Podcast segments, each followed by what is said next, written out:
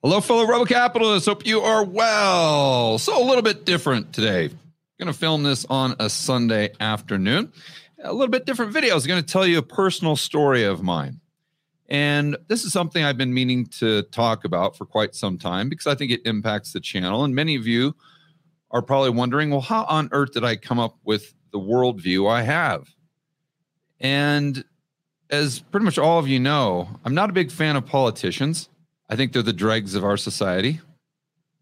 Nor am I a fan of the mainstream media. I think they're in the exact same category. But I hold those views due to personal experience, not just based on what I see on Twitter, YouTube, social media, not just because what I've seen since 2020. Now, those of you who have followed the George Gammon channel, you know I started talking about things like the cerveza sickness in January of 2020. And then that carries straight through into the hysteria with Russia and Ukraine. And obviously, I didn't get everything right. No one ever does. But I think when it comes to the narrative the politicians were trying to push in the mainstream media, I think I was I was if we look back in 10 years or 20 years, I think I'm going to be on the right side of history, along with the majority of you who saw it the same way. And it's not like I had some special insight or talent or anything like that. It's just dealing with the politicians that I've dealt with in the past and the mainstream media. I, and, and this wasn't in 2020, this was way back in 2009. we'll get to the story in a moment. But I came to the conclusion that no matter how cynical I was regarding the machine, if you will, this relationship between these disgusting politicians and the media, no matter how cynical I was, it wasn't cynical enough.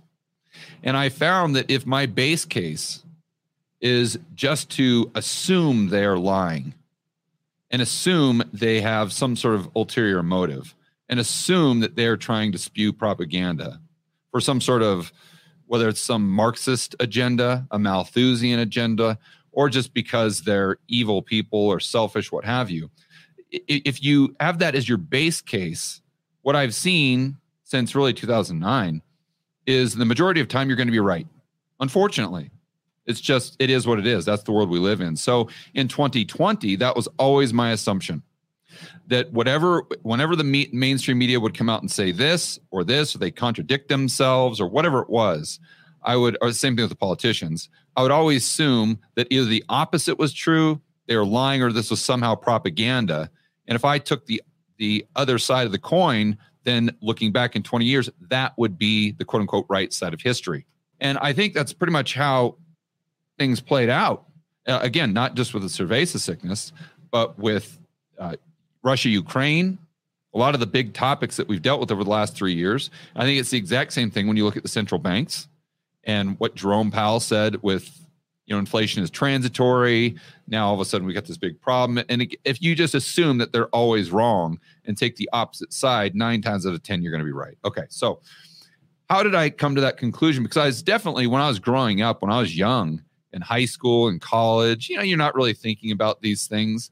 And I always assumed, especially in the United States, that although there were probably some bad politicians and the mainstream, and I actually didn't even really think about the mainstream media prior to 2009, but I always assumed they just reported the news.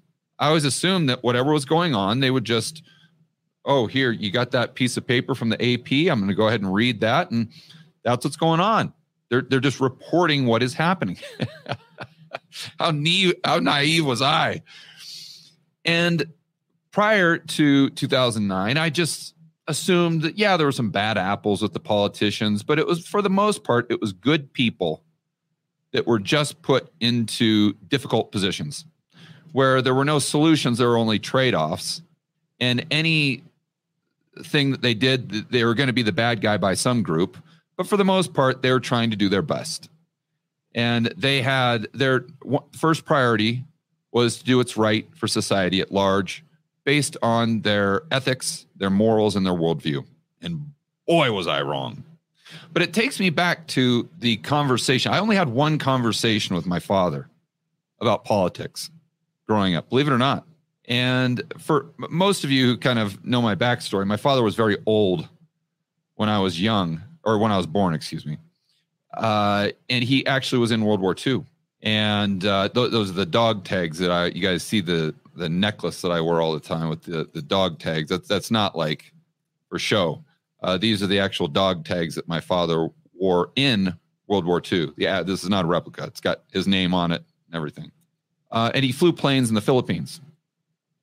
So my father, believe it or not, was born in uh, 1914 in Tennessee. So, you know, we never we I was always into athletics and sports when I was young, and so we never talked about this stuff. I always thought it was kind of boring. I remember one time, and this must have been when my father was probably, I mean, in his late 80s. I remember I was up at his house in Oregon and he was watching some show. It was like the, the History Channel or something like that. And we were sitting there watching it together, just kind of hanging out. And it was about past presidents.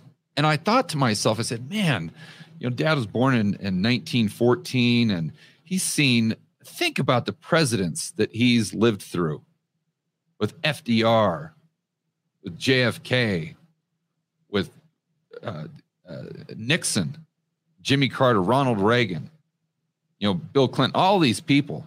And I thought, man, he's probably got some great stories and he's probably got some some opinions on certain presidents for sure. And I, we never even talked about this. So I brought it up. I said, Dad, I go, out of all the presidents that you've seen, which one is your favorite? I thought that would be a good way to open it up. I thought I'd get some big, long stories like the stories he used to tell me about World War II and he he looked at me and he always called me Georgie boy. He just looked at me and kind of stared for a couple seconds. My father was very stoic. And he said, Georgie boy, I don't like any of them. And I said, Come on, Dad. There had to be a couple. I mean, for heaven's sakes.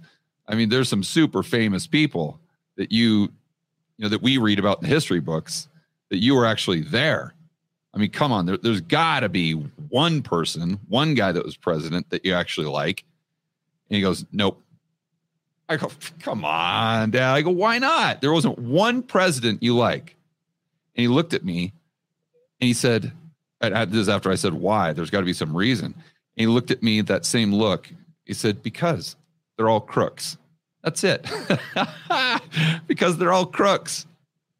And so I got a kick out of that. I started laughing and I just kind of let it go. And that was the only conversation that I ever had with my father about politics.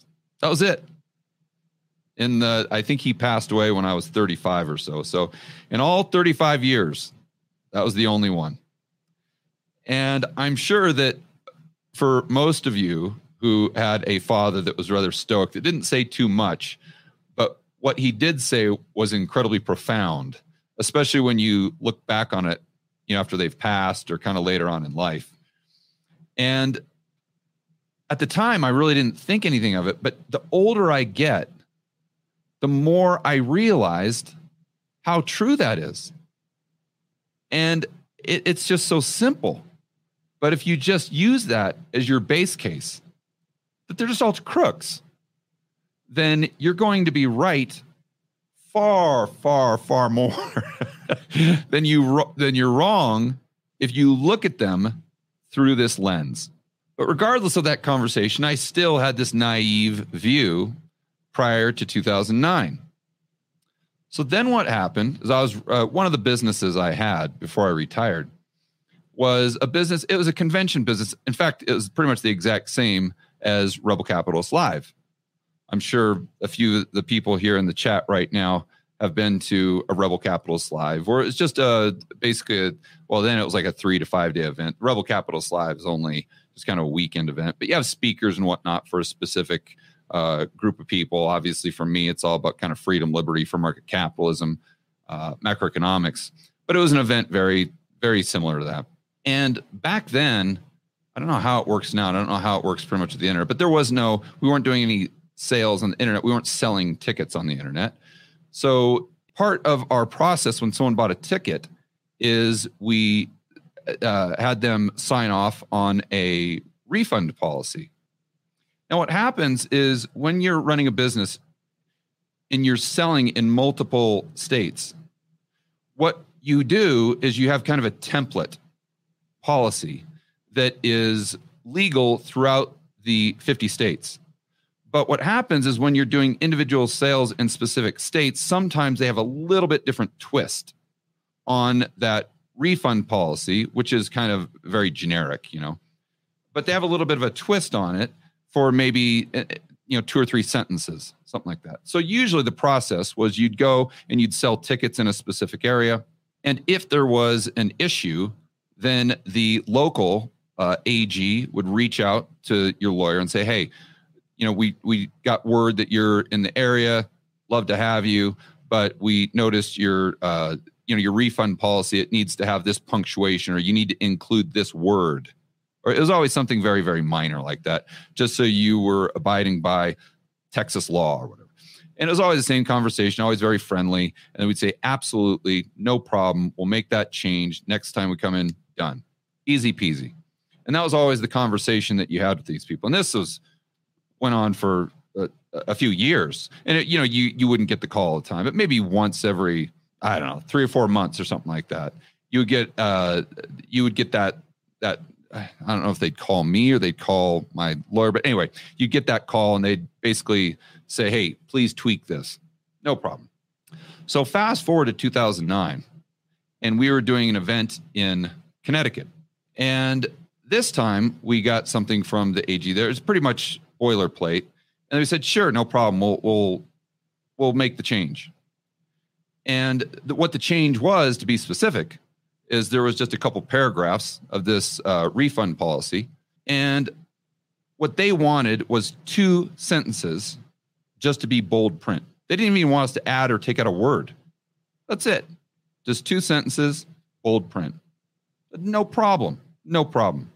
Then what happened is about two weeks went by, and you get another call from their office, and they say, "Oh, you actually, we got a little bit of a problem. We're going to need George to fly out to Connecticut so we can address this with him face to face." And you know, I'm getting this through my my lawyer, and I'm like, "What? I'm like this is, huh?" And I'm like, "Okay, well." you know, they're they're the he's the guy in charge. I'm not gonna, you know, try tell him to pound sand. I'm not gonna ruffle any feathers. I just want to do what's right and just kind of move on. So I flew out there and they go through, and then I, I didn't meet with the AG, I met with his staff. And they sit there and go over all of these details and all of these things. But really, what it boils down to again is just there's two sentences in the this one paragraph that needed to be in bold. And so, I, you know, we sat there and talked for a half hour. And I'm like, guys, this is going nowhere. This is pretty much the exact same thing that you were talking about before. I made the change. Uh, why am I here? And they said, well, actually, we're going to need to fine you. I said, uh, okay, th- this has never happened. I think this is a little over the top, but whatever you think is appropriate for, you know, me not having two sentences of this refund policy that are in bold print, even though there's no other state that requires this. And even though this is the refund policy we've been using in every other state with no problems whatsoever, fine. You know, do what you need to do. So I left. And then I get, uh, I, I can't remember if it was from uh, the lawyer. I somehow uh, got wind of this. You know, it was a little tough because back then they didn't have Twitter and we didn't have, we weren't so much text messaging. You know, you're just getting phone calls and whatnot and emails. But anyway, I found out that the uh, the AG himself goes out to the public news stations there in Connecticut and says that he has stood up for the consumer of the state of Connecticut, and he's done so by reprimanding this evil business, this greedy capitalist that was coming into Connecticut and ripping off all of the consumers and blah blah. Now, do you think that he said, or do you think that he mentioned why he was uh, laying this twenty five thousand what ended up being a twenty five thousand dollar fine? Do you think uh, he was saying why? Of course not. Of course not. He wouldn't say that because then he'd look like a jackass. right? So he sits back and says, "Oh, well, it's uh, uh well, it, the the details really aren't important. I'm just standing up for the consumer." So then this goes on for a couple weeks, and I'm going back and forth with his office, and I get someone there that's actually kind of nice and wants to be helpful, and they start telling me really what's going on behind the scenes. They start pulling back the veil and they said what had happened is he is this AG was trying to run for Senate or he was trying to run as a, a state representative or something like that. He was trying to have a higher political position. And every sing- and he figured that if he presented this to the media, that the media would take this and run with it. And that they would just go ahead and do whatever they want to with it. And that would give him more exposure to increase the probability that more people would vote for him when he went on this campaign to become a senator or whatever his objectives were. And I'm like, okay. Now now this is making a lot more sense here. I get it. So I'm like, you know, if this guy's obviously as crooked as a scenic railway. And by the way, the the uh, AG turned out to be, I think he's still in politics but he was the guy that uh, lied about being in Vietnam, and he got in kind of a, a battle there with uh, with Trump. His last name was Blumenthal. I don't know if you guys remember that. But uh, anyway, so then I get the story as to really what's happening, and I'm like, wow, that's that was in and of itself was a huge eye opener for me. And at the time, I thought that yeah, this stuff goes on in the world, but it doesn't happen in the United States. I mean, we're we're a, a country of of laws and of morals and of ethics. And our politicians would, would never do something like that. I mean, you know, they want to get elected, but they're not going to stretch the truth. I mean, they're not going to do something like this. But oh boy, was I wrong. And that's not where it ended. So what happened is every other day or once a week, I can't remember what it was, but this guy was going out and doing another press conference. And he noticed that every single time he upped the ante, he would get more positive feedback from the press because it was just this relationship. See, the press would take it and spin it, and they'd get all the clicks, they'd get all the views, they'd get all the ratings. And the more ratings they got, right, the more they would run with other stories similar to it. And the more that would give the exposure to the politician. So then the more stories he would come out for the media to run, spin, and do the exact same thing. And so the next step is I get a call from the uh, their office or something like this, and they said, "Yeah, uh, we we appreciate you paying the the twenty five thousand dollars, but uh, actually, that's uh, that's not going to do it." I said, "You've got to be kidding me! We had an agreement. We had a signed agreement saying that you guys were unhappy with X, Y, and Z with the two sentences in the in the uh, cancellation policy that I'd go ahead and amend that next time I came in. I'd pay the fine for overlooking it, and that was it. We have a signed agreement for heaven's sakes. And they said, "Yeah, we know, but well, unfortunately, that's uh, that's that's not going to work. We're going to have to amend that."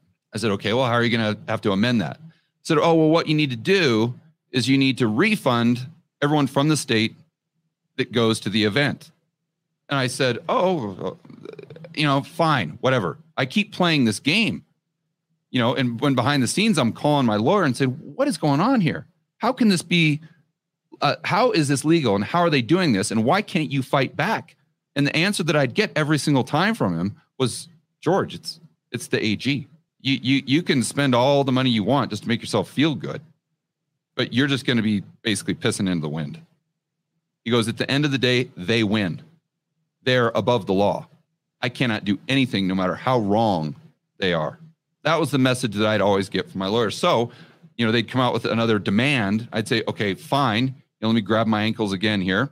You guys want to go to the media with this? So then they said, okay, everyone that signed up from the state of Connecticut, you need to go ahead and refund them. I said, okay, fine, we'll do that. Then another week or two go by. Oh, well, actually, we have another demand. Well, you refunded those people, right? I said, yeah, but you you need to let them still attend the event. what are you talking? I've got costs involved. So anyway, this goes on and on and on for probably, I don't know, two or three months, something like that. And the bottom line is where we ended is I had to put on the event. And then after the event, I had to refund everybody after they went to the event. Now, reg- you know, so think about this. It's like Rebel Capitalist Live. Everyone goes there to the event, enjoys the event, listens to the speakers, has a good time. Then after the event, as they're leaving, I've got to cut them a check for whatever they paid. Or, or think about it this way it's like Walmart. Just imagine if Walmart took all their gross sales for the entire year, or I'm sure many of you run a business. You took all your sales from the entire year, and then you just had to refund everyone in full, even though 99.9% of the people were happy with the service. You can see what that would do to the business. You'd go bust very, very quickly. See? So this all happened just, I mean, within a matter of months where you're riding high. You've got this business that you've worked very, very hard to build. It's something at the time, I think we had, I think we had uh, over 100 employees when you look at the part time employees as well. But I had other businesses involved there, and some of the employees worked for both. And you know, some of the admin, the people that were doing my books and whatnot, they would do the books for several different companies. So to say 100, that's probably not accurate, but well over 50. And so then three months later, basically, you're out of business.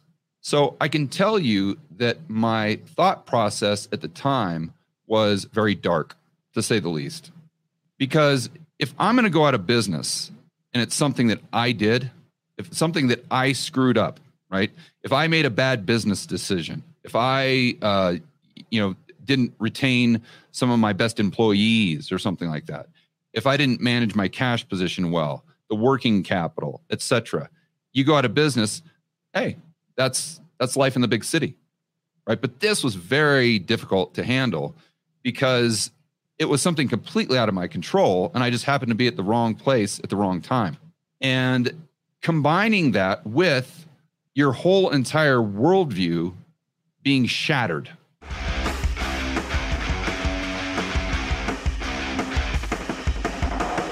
Hey guys, I want to remind you to check out Rebel Capitalist Pro. This is the incredible online investment forum that I have with investment experts Lyn Alden and Chris MacIntosh. It includes professionals such as Patrick Ceresna from Macro Voices. He specializes in options. Tony Greer, commodity trading. Jason Hartman, real estate. And Brent Johnson with macro economics. If you want to build wealth and thrive in this world of out of control central banks and big governments, Rebel Capitalist Pro is the resource you need. So check it out today at georgegammon.com forward slash pro. That's georgegammon.com forward slash pro. We'll see you inside with the fellow rebel capitalists that are taking their investing to the next level.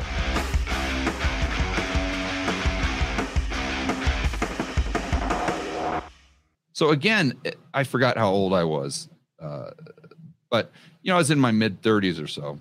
And again, at the time, I thought that politicians in the United States, for the most part, just wanted to do what was right, and they were just good people in bad in, in tough situations. And I thought that stuff like that happened where it was basically blackmail. It was political blackmail. I knew that that stuff happened, but, but again, I thought it just happened in places like China and just you know, outside of the United States. And so you've got two things going on here. Number one, your entire worldview and everything that you thought was true based on the government and the country that you've grown up in just crashes down. While at the same time, you've got the business going, it, it, it uh, you know, going going bust. I mean, going in the process of going broke, going out of business. And so mentally, this is very difficult to handle. And you know, quite frankly, even now it's it's, it's difficult to kind of talk through because mentally, like I said earlier, I was just in a very very dark place. I at that point in time, I was as close to being depressed as I ever have been. I just felt as though prior to that, I felt as though in starting a business, it was something that I was I was in control of my own destiny. But then I started to realize that maybe I'm not And maybe if I work my my tail off, even if I do this again and I work my tail off, who's to say that I'm not going to be in the exact same position and just have some politician. And now I started to see it, you know, opens up your eyes. You're like, wait a minute. No, this isn't one politician. This is all of them. They're all like this. And this is how they play the game. And this is how they play it with the mainstream media. This is the synergistic relationship between the two. I said, so if this is the way the world really works in the United States, what's the point of even starting a business again? When it's just to, it's when I've got a, a, a high probability that you just get in the crosshairs of some politician that's just going to use you for political fodder. And so, and again, let me be clear. I'm not saying that that was the right mentality to have. In fact, I think that was a loser mentality. And that's something that I'm going to discuss right now because at the you'll see at the end of the story here, I think this can be very inspirational and it's something that even to this day I use to reflect back on if I feel like I'm kind of in a rut. You know, what's interesting is I just listened to a part of an interview with Russell Brand and uh, Tucker Carlson. And Tucker was saying how he's 54 years old and one of, you know, he loves life. He's he's blessed. And even after Fox, you know, he's got all these opportunities, but he says now he's able to sleep in late, have breakfast with his wife, and you know, all these things and really enjoy. But he says part of the problem is you realize that you've got to remain engaged because everyone thinks they'd love to retire and do all these things, just sit pina coladas on the beach. But after doing that for a month or so, it gets really boring. It gets old. And I think this is where people mentally just kind of drift off eh, when they get into their 60s, 70s, 80s, 90s, etc. And so Tucker said that he's making it a point to really stay engaged, to stay motivated, to build other businesses, to build a media company so he can remain kind of on top of his game and continue to strive to have more and more success. You see, but back during this period in 2009, or this was going into 2010, I was in that dark place, in that loser mentalityville that woe is me. Why should I try? Why should I do anything? You know, it's like, like that cartoon scene where the character's got his hands in his pockets and he's kind of looking down at the ground. He's kind of kicking the dirt. That's exactly the headspace I was in, just feeling sorry for myself, really. And so, again, this is this kind of loser mentality that I I would call that a loser mentality. So what did I do? Well, I needed to clear my mind, so I went to one of my favorite places on planet Earth. And this is called Moab, Utah. And uh, I believe at the beginning of the live stream, I was talking about that conversation I had with Kenny, and that's kind of what uh, prompted me to come on live here and talk about this. But uh, you know, Kenny, he was telling me he's going to Moab, so I'm like, oh yeah, I should tell that story. So anyway, uh, this is one of my favorite places on Earth. So I thought, okay, I'm in this really, I, I'm I'm depressed for lack of a better word. I've uh, you know just just I'm very negative, negative, negative, negative. Everything every time I look out the window, it's just negative thoughts. And so I'm like, let's go up to Moab, clear my head. So when I'm in Moab, I really like to go hiking a lot. So I got there, checked in the hotel, super excited. You know, if you've ever been to Moab in the summer, it's just absolutely fantastic. And it's up by Arches National Park. So I went out hiking and I parked my car and I went out probably 45 minutes away from the parking lot. I stumbled across this kind of, uh, you know, it's all sandstone out there. So it's kind of like the edge of this, it wasn't really the edge of a cliff, but it was a, an incline. And then once you got to the end of the incline, it dropped off and it was literally a, like a thousand foot drop. But this, as I was looking at it, standing there from here where it was flat, I wanted to get to the top of that incline and it didn't look that steep and it was sandstone. So i thought well i can just kind of you know climb on here and and get up there really fast and get to the top and then i'll be on my way and get to the point where i was trying to get to or just continue my my little hike my journey. So i got about halfway up the little incline and the incline turned out to be a lot steeper than i thought. And all of a sudden i started to slide down that incline and I realized that I couldn't get back to where I started and I couldn't get up to the top. And then you realize that you're sliding down like this. And if you slide another, I mean, it was close, call it 15 feet, you're right off the edge. You're dropping a thousand feet, just kind of like Wiley Coyote. So in a split second, I went from, oh, yeah, no problem. You know, let's continue the hike, clear my mind. I'm just going to get to the top of this peak to having that, I don't want to use profanity, but that O, o, moment. You guys know what I'm talking about there. And just trying to grab to any little ledge that I, that I could to stop the slide. So fortunately, I was able to, yeah, rim rocked. I see Moody the Millennial saying, yeah, I, I looked up the term actually when I got done, and that's what it is. It's called rim rocked. And so I I was able to grab kind of like a a, a ledge, uh, uh, well, like a crack in the in the rock, and hold on. But then you know you just have all these thoughts, and you're like, "Holy cow, what's going on? What's going on?" And you're like, you know, if, if it just dawns on you that if you let go, that that you're off the cliff, and it dawns on you that you can't stay there forever. And I'm like, "Oh well, I'll call." And you look at your cell phone, and you're like, "No, you're 45 minutes from the parking lot. You're 45 minutes from cell phone reception." And then, and I don't know how. I mean, this scene like just split seconds. I, I don't know how long it was, but then my uh, arm that was holding onto this crack, stopping the slide, you know, you start to shake because you've only got so much strength and your muscles start to burn out. So then uh, you you realize that well, wait a minute, even if I'm able to call on a cell phone and you know have some helicopter come out, I, I don't have that long. Like it's going to take them a half hour to get out here. I, I cannot hold on for a half hour. So then I, and again, I, I, don't know how. I don't know if this was minutes that went by or seconds. It just it, it's kind of like like the whole thing is a blur. Even 2009, like like even 2009, 2010, it's all kind of a blur. I was just in such a bad place mentally. But then it, it dawns on me after whatever it was, a couple minutes, that I've got to yell for help. That's my only prayer. That's the only thing that's going to save my life, is if I yell for help. So I start yell. I mean, literally at the top of my lungs, yelling, help, help, help me. I'm about to fall, you know, help. And then all you hear are just echoes. And you get this really, like, you get a feeling that I, that there's no way I can describe it. It, it just, like this realization, like this realization where you, you just go cold and, and you, you realize that you're the only one out there. And you've only got maybe, you know, I don't know, three, five minutes or whatever to continue to yell, but you're 45 minutes from that parking lot and it's literally going to require a miracle from God to prevent you from going right off that cliff. So I keep yelling. And then while I was yelling, I remember I was uh, switching hands. So I'd hold on with this hand until it started to shake.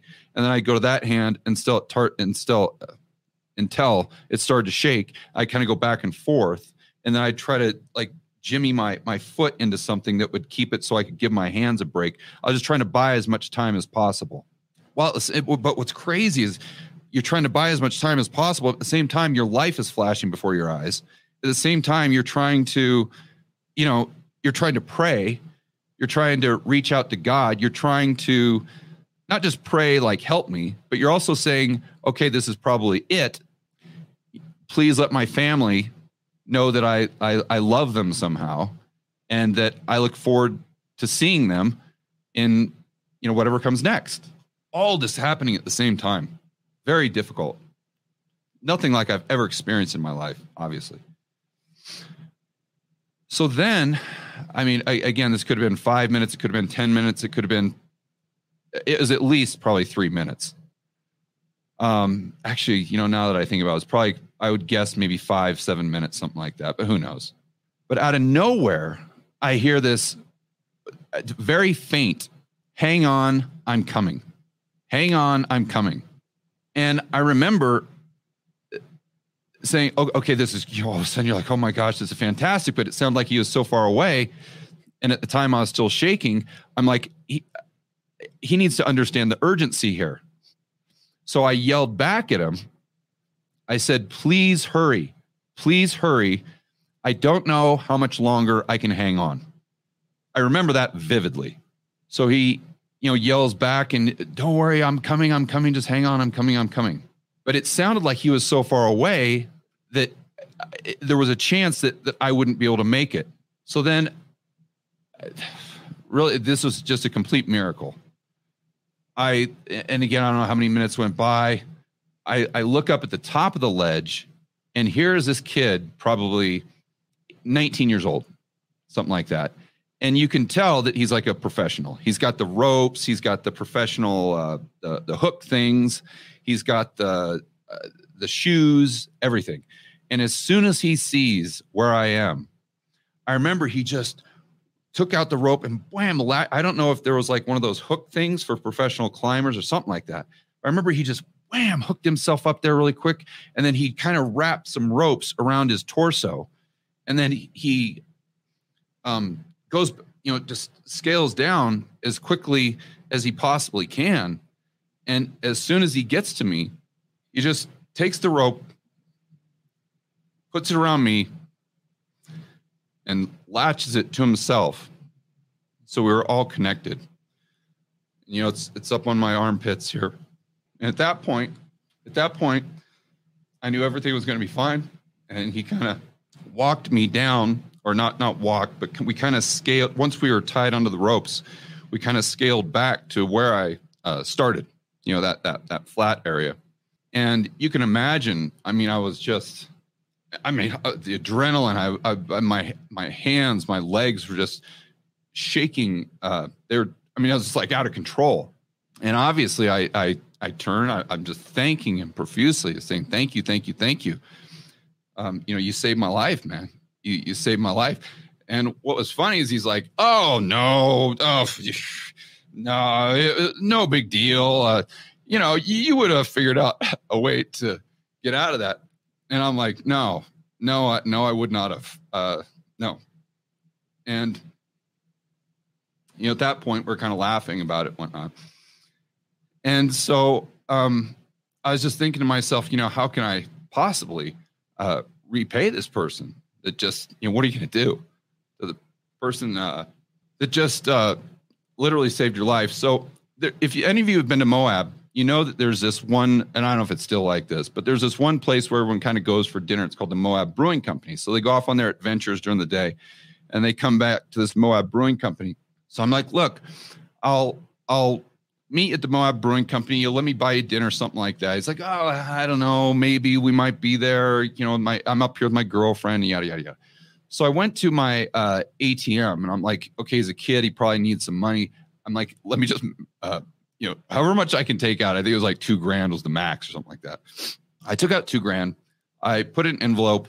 I went down to the the, the dinner uh, the uh, the uh, Moab Brewing Company, and it was about the time that I said I was going to be there. I ate. He didn't show up uh, at the time, and I said, okay. I gave it to the gal at the front desk there that seats you. I said, hey, this is an envelope, very important. Um, if you do me a favor, and this is the kid's name, I can't remember what his name was, but if you could do me a favor and make sure if he comes in as a girlfriend, I described him everything. I'd sincerely appreciate it if you made sure he got this. And in there, I, I gave him my uh, email address and whatnot. So, you know, at that point in time, well, as soon as I got off the hill, it, it you know, it, it, it just dawned on me that all of these things I was mad at. I was mad at the world. I was mad at the politicians. I was mad at the media for for doing basically to me what they just did to Peter Schiff. If you guys have been following what's happened with Schiff and his bank, it was literally the exact same thing that happened with me, but in reverse order. So what happened with Schiff is the media, you know, tried to do this hit piece on him to begin with, just to get the ratings, and then the politicians piled on. Where with me, it was the exact opposite.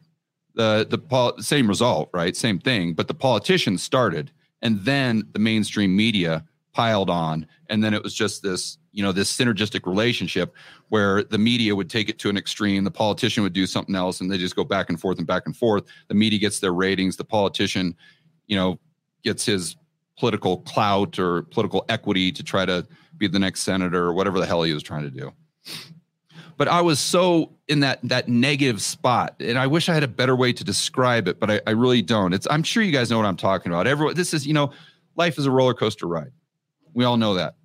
And sometimes you have some lows.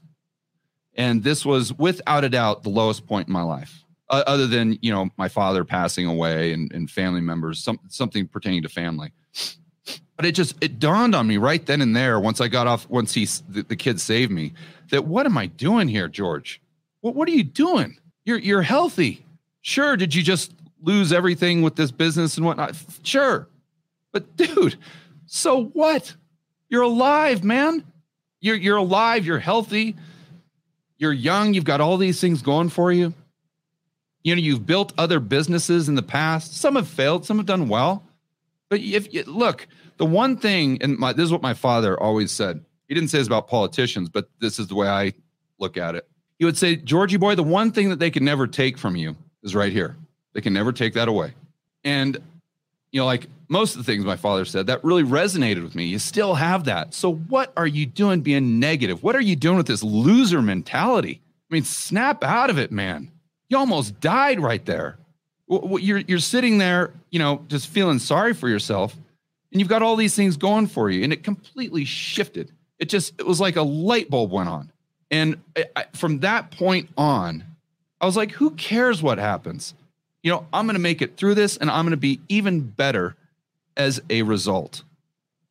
And like I said, now whenever I get into a, like kind of a funk mentally, and we've all been there, right? It's just part of life but I always reflect back on that experience. And when I do, I'm like, you know what? This isn't that bad. This is, let's look at the bright side of this. And you're going to come out ahead and you're going to be better as a result, regardless of what is happening. And, and this is one of the reasons why I've been able to start this YouTube channel. It's one of the reasons why I've been successful in investing. It's one of the reasons why I was able to start that TV show, which was one of the craziest things I've ever done here in Medellin you know, a Spanish speaking country, Colombia, and I don't even speak Spanish. But the reason I was able to do that is because after that point, when I almost fell off the cliff, I was like, who cares? So what if I try to start this TV show and so what if it flops? So what if it fails miserably? Who cares? I was going to do it again. I'm just going to keep doing it again. And you go from having that loser mentality to a winner mentality. And it seems very simple just like all the things my father told me.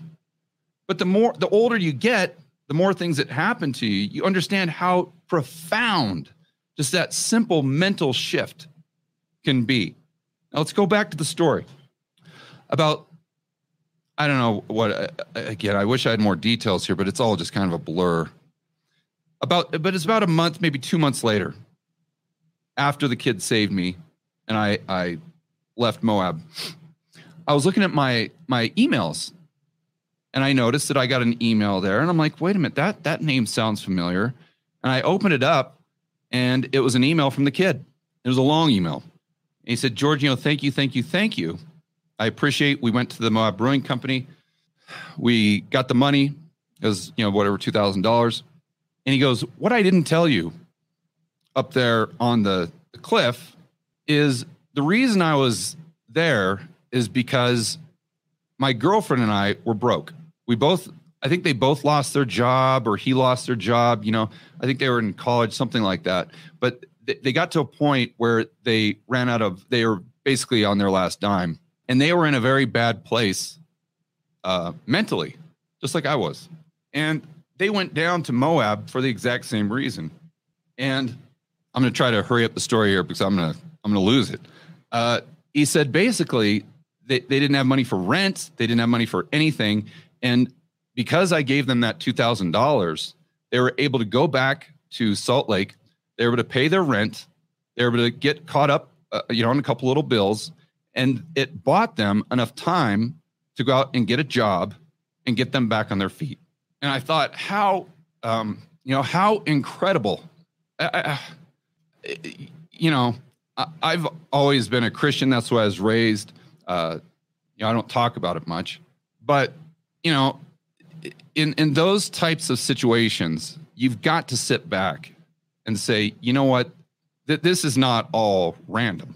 You know, th- there, there's a purpose here, and there's someone higher power, you know, if you want to call it that, that at times is uh, putting these things together.